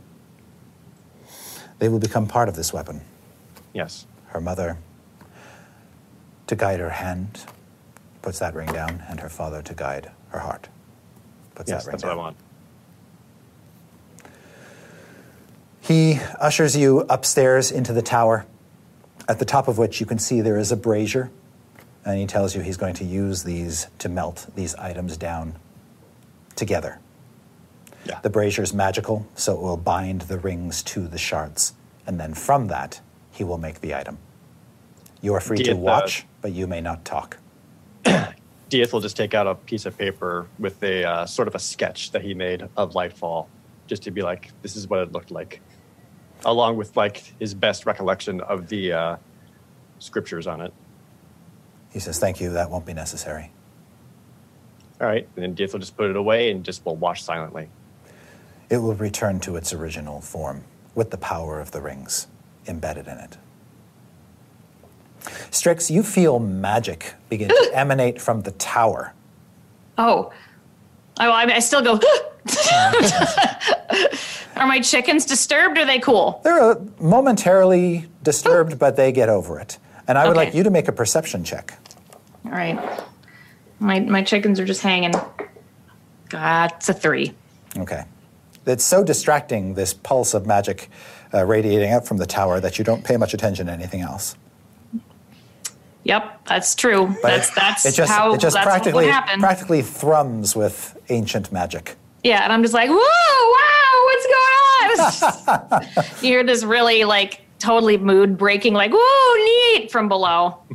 You hear an elven voice inside the tower, sort of hollow and resonant, much louder than it, than it should be, as it begins to encant and chant. I like call the chickens over. I'm like, I don't know what's happening. Yeah. Just- You're just sort of hovering outside with your chickens, waiting for this to happen. And this continues for an hour. wow. And then it stops, and the magic of the tower subsides. And the next thing you see is Diath coming out with something wrapped in green cloth. Is it done? What's that? And It's Diath, you bore witness to the creation of the item, or rather the recreation of the item. Uh, Did the elf have a baby? No, is that what you think baby making? No, no, don't worry about it. Sure. While this is all going on, a couple days have passed back in Waterdeep. What have Evelyn and Paultin been up to?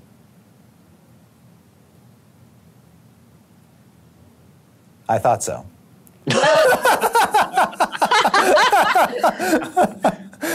You wanted to sell that cloak, didn't you? Yeah, that'll help with the the thing that I didn't do.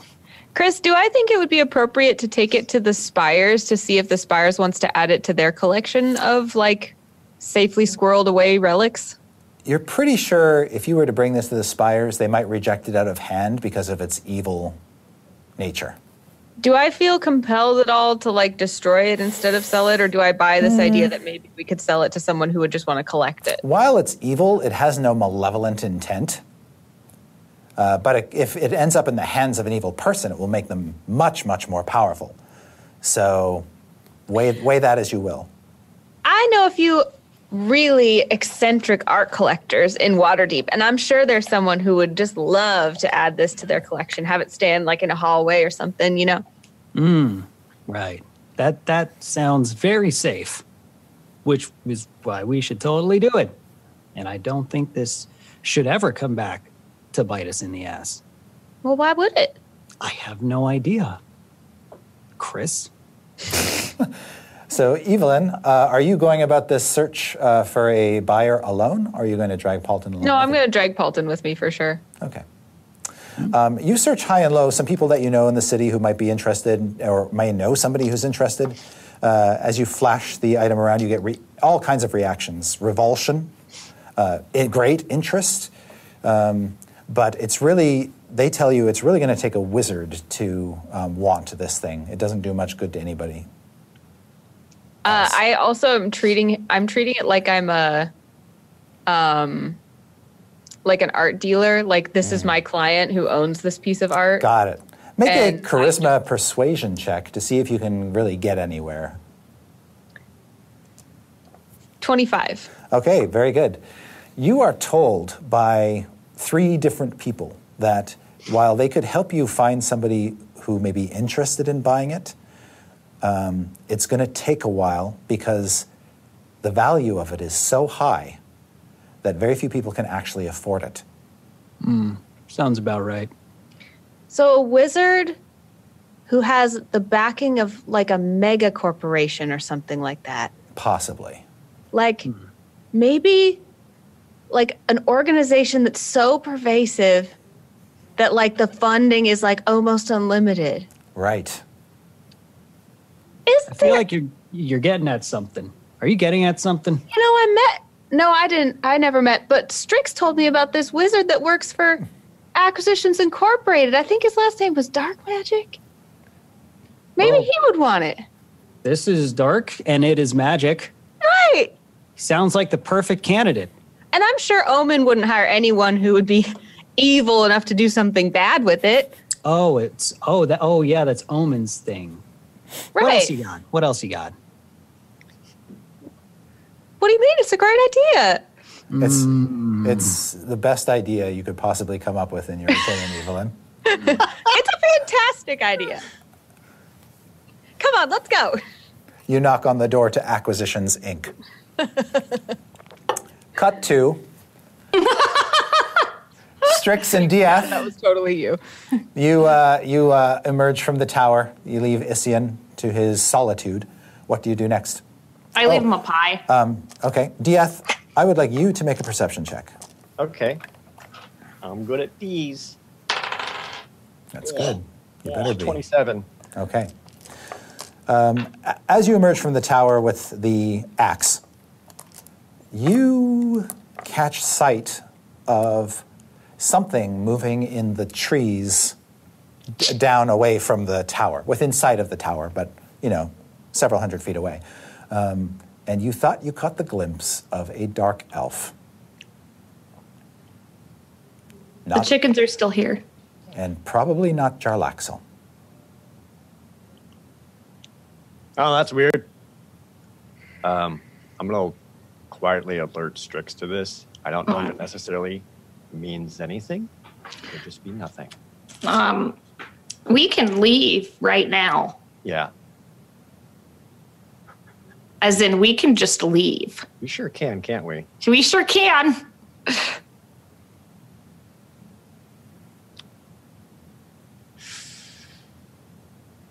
Damn it.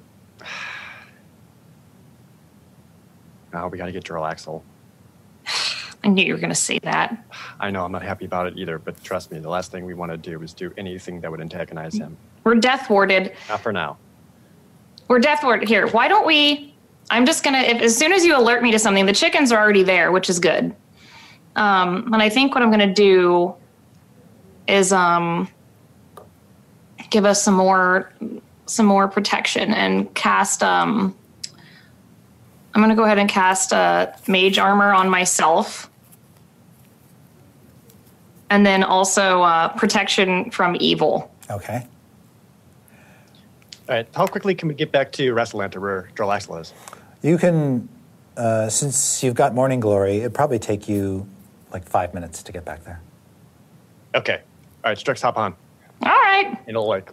I mean, we can fly too. Okay. Wow, this is more fun. Okay. Uh, so you right. bolt back to the I trust village the Morning Glory. The chickens are following, by the way. very slowly. They, you leave them in the dust, And They're like, "Ah." and uh, you you come skidding back to the sleeping dragon, and uh, step inside uh, to find Jarlaxle uh, just sitting at the bar. All right. Strix runs in. She's like, Jalaxa, we need to leave now. There are the evil things out there. You can come with us. He grabs his hat and follows you out. All right. Well, we don't need to leave. We're just going to leave right now. Oh, We're just going to leave right from here. And go to the panic room. word of recall. Yep. All Save right. ourselves two days' time. Very good. Um, Evelyn, if Omin were to offer you, Is Omin there or am I dealing with one of his like flunkies? um, well, if you show up, he's there. well, because I know that he's, you know, a busy guy. I happen to know he's off in Ravnica. Oh, well. Well, the timing, this is interesting. I have to think about the timing of this Yeah. because we're not exactly in parallel time wise. But I mean, I assume he has someone hired who like. Yes, so let's, let's assume for the time being that he has a designated appointee. Yeah, who's And like yes, when magical items present themselves, they're like the evaluator of the usefulness. of the exactly. Right. Um, in fact, let's say it's, oh, Flabbergast. What do you think, Mr. Snibbly? Uh, as he looks at this black garment, I think it will fit him rather nicely. And uh, he looks at it, it's quite magical. Would you accept, mm, say, 20,000 for it? Evelyn's mouth does that little twitchy thing where she's like, I don't. Yeah, I, I, Paultin, what do you think? It's like, hmm, interesting. I mean, eh, there is an affinity between, you know, my. s- Well, I was going to say there's an affinity between me and Omin, but let's be real. He never wrote back to me, so maybe he hates me. So never mind. We shouldn't invoke the whole friendship thing. Well, we're, we're having, he's, he's rather busy right now, Well, of course, he's running a very large company. if you say so.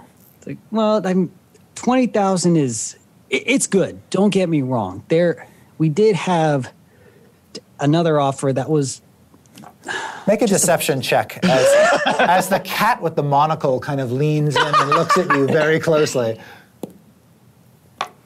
uh, that would be let's see, what was it? Deception. Yeah. Thirty-two. Okay. Another interested buyer. He turns to Mr. Snibley. What do you think of that? And uh, the cat, and he says, Well, the most I'm authorized to offer for any particular item is 25. And this is a legendary item, so it is worth that. Can we can we roll like a intelligence check to have any kind of like idea of how much this would be worth? Mm, You really don't have a clue. It's way beyond the pale. Um, Okay. Evelyn's it's, like, well, it's ridiculous. the only most thing. the most expensive garment you've ever seen up to this point, Evelyn, was probably like oh 150 gold pieces. Okay. And Strix Eve- just said a lot, and she doesn't know what money is. So Evelyn's like, just one more thing to consider. You know, before, I mean, it is Paultin's cloak, so ultimately you guys have to come to the agreement. But just one thing to consider there is kind of a celebrity element, like an influencer element that's going on that Manshoon did wear this cloak. So there is a certain prestige. Uh, so it's not just the item, it's kind of like the idea, you know? Just a thought.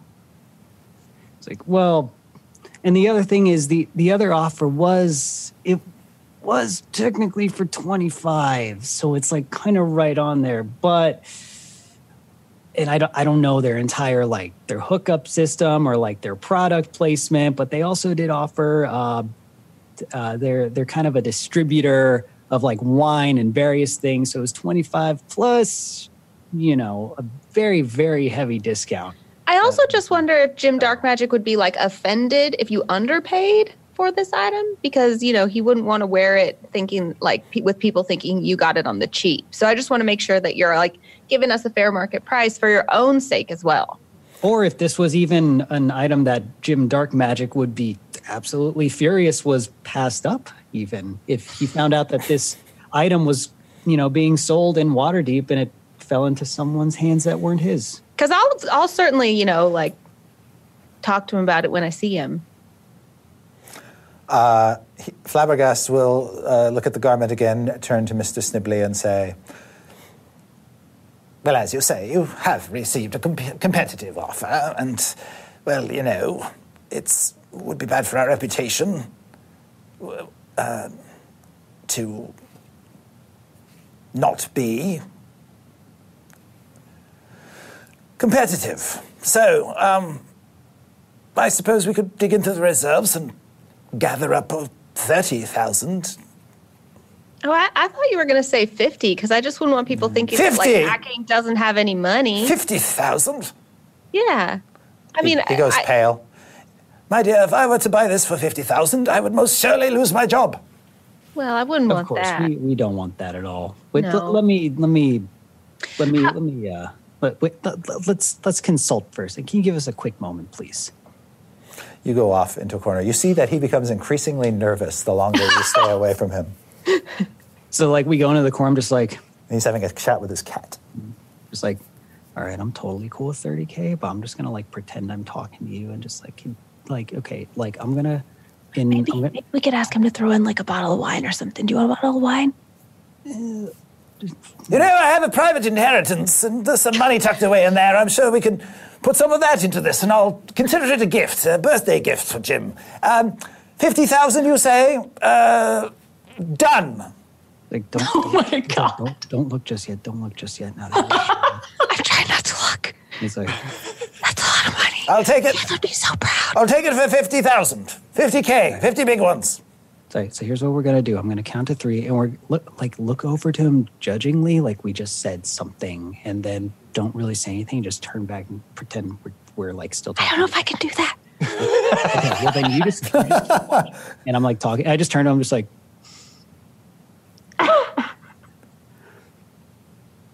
He's, I feel so bad. I can't do this you see, he's kind of pacing a little bit and biting his thumb and talking to himself and talking to Mr. Snibley. Maybe we should just give him the cloak. uh, I, we'll, we'll- we'll go for we'll go for 50k gold. That Okay. dollar. Okay. Yeah, okay, let's do it. 50 50,000 gold. You say? Uh, yes, yes. I believe that's fair. Truly. I wouldn't want Jim to go without a birthday present. That's very true. After all, we we all love Jim, don't we? I'm sure we will. Mm-hmm. I know nothing of this Jim, but I only hear good things, and we just I haven't heard one. heard many, many things about this Jim. I've never met him, but I'm sure he's nice. Mm-hmm. Probably real good at magic too. I, I, you know what? I think we can part with it for 55k. Tia's gone. I, When he right. does that, Evelyn squeaks. Uh, you see, Flabbergast, he's, he's tries to say something, and the words just don't come out of his mouth. Uh, uh, And then uh, he says, Paultin, I, it's will, okay. I will have to. I will have to think it over."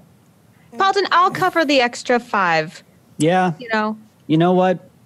You know what? That's fair. We'll do a little pitch in for Mr. yeah, Burton. because I want I want this to be from us to Jim as well. That's true. He does deserve that. Yeah. It's not from us. Fine. Fif- 50k from you. If you want to call that a deal, we'd be more than happy. I will have someone come by your place to sign the paperwork. Fantastic. Can we can we shake on it? Yes, he will shake your hand. All right, great. You And he takes, been... he'll take your address, um, and you can expect someone uh, to come by. There's all kinds of paperwork and uh, a contract that is an ex- exchange contract that's signed, all that kind of business. Dran insists upon it. Lord, Lord Dran. Hmm. Fantastic. Well, thank you. You All have right. been And so some, delightful. somewhere in the multiverse, Omin is having a bit of a heart attack right now. he, he doesn't know why. Please tell me that Jim's actually going to get this robe. I sure hope so. All right. Uh, you so right now until the deal is signed, you keep the robe uh, and you take it with you. You leave Acquisitions Inc. and you, having basically agreed to a handshake deal, believe that this is resolved. Head back home to find Strix.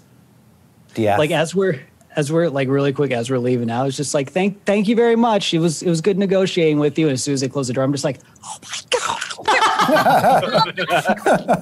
We're gonna fix our house so good. And we're gonna make it better. Do you think we could add like more turrets? Totally. Oh my gosh, can I have a trampoline? so what, probably- what state are the two of you in when you walk in the front door and Strix and Diath see you? I think we look really smug. Like we're like, I'm totally holding the cloak like over, just like, oh hey. What did you Oh. accomplish? You had a nice time, didn't you? Oh, we just, you know, we were just trying to fundraise for our family, and I think we did an okay job. By this time, Jarlaxle has already left. So Aw. you're, you're even more pleased, Paultin and uh, uh, Paultin, to see Jarlaxle is nowhere to be seen.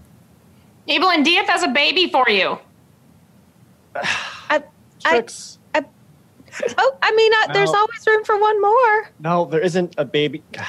I'm just kidding. I know it's not a baby. I'm sorry. All right. But Evelyn, can I go talk to you? Oh, okay. But we have news. Do you want to hear it first? Yeah, tell us the news first, real quick. Sure. You want to tell him? Should I tell him? She, you, you, you tell him. It's your cloak. Oh, but, but, but you tell him. You were so you were so good. You did great. We sold the cloak. We sold the cloak for 50k. Wow! That's that's Is perfect. that a big number? Thousand gold. that's an incredible amount. It's so good. It's going to go straight to the house, and we're going to upgrade it. Everything's going to be awesome. It's going to We be only great. It's need gonna go Drake, we toward- can have a new bed, and we can. No, make we only need 2,500. I like sleeping on the floor. well, guess what? There will be so much more floor now. We could Yeah, add yeah, another you We floor. make a room with a floor that's just a bed. we could add another house on the house. Let's put a house on the house on the house. Let's do it. It's awesome. You guys did a great job. Thanks, Diath. Okay, we can go talk. All right. All right. Uh, let's go. We'll go talk to you in your in your room. It's it's the only one that's left. I don't have a room. No, yeah, Strix is the only one that's left. You have to go to Strix's room. Strix, can we borrow your room? Uh, yes, of course. It's all of our room now. You guys go talk. Me and Strix are going to celebrate. Do we have champagne? I feel like we should have champagne. No, we don't. Well, we can afford champagne now. So how about Strix? You and me, let's go buy some champagne. Yeah, somewhere's All got to right. be open. I don't think this is is Waterdeep a dry county. I doubt it. We no, can- I'll go with you. Just don't. Paultin, don't. Paultin, make a perception check. Oh, good. Just when everything's coming up, Paultin. Perception check. 17? Okay. Carry on. Great. That's that's my So favorite. let's go that's buy champagne. It's going to be great. roles. It's going to be great. Let's go. All right. All right. You head out to get some champagne, leaving Diath and Evelyn upstairs in Strix's room. Diath will like close the door behind him for privacy and kind of motion Evelyn to sit on the bed. Meanwhile, Diath still has like his packs and like carrying things. Evelyn, I realize we haven't really gotten a chance to really talk in a long time. And there was something that you said to me once that's always really stuck with me. And I wanted you to know that I've always been thinking about it, and it wasn't something that I ever, ever forgot. A long time ago, you had told me that I was really good at taking a lot of broken things and keeping them together. And I don't always feel that I do. I, I do my best. I mean, look at the house, but I try. But another thing, Evelyn, is that I do want to keep everything together. And it's important for everything to be whole. And I know for a long time now, you haven't been whole. And I wanted to make sure that you were. And Diath like removes the cloak and shows off the reforged lightfall. When you see this weapon that you haven't seen intact since it shattered in Ironslag, um, there's a, a kinship to it, but reflected in its axe blades just briefly are your parents' faces.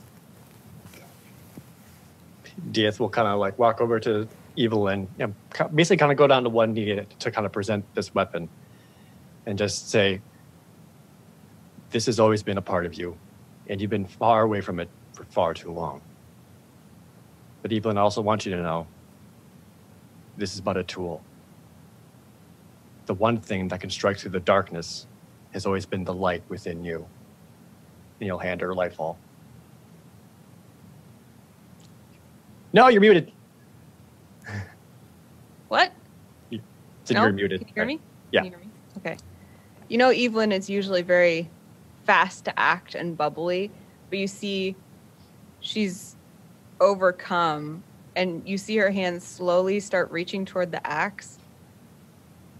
But then what Diath just said to her really sinks in, and she looks him in the face and reaches over Lightfall to just wrap him in a giant hug and says, You're the best friend I ever had, and I'm Oh. so thankful for you. Oh, and Diath gives her a big hug back.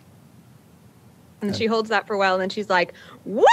And she grabs the axe, and she's like spinning it all around. She's like, In, Strix, in Strix's bedroom. she like whacks it against the wall. Fakoof! Ha! Yeah, Strix's things are flying everywhere. And that's where we'll stop. Uh, still worried about that perception check.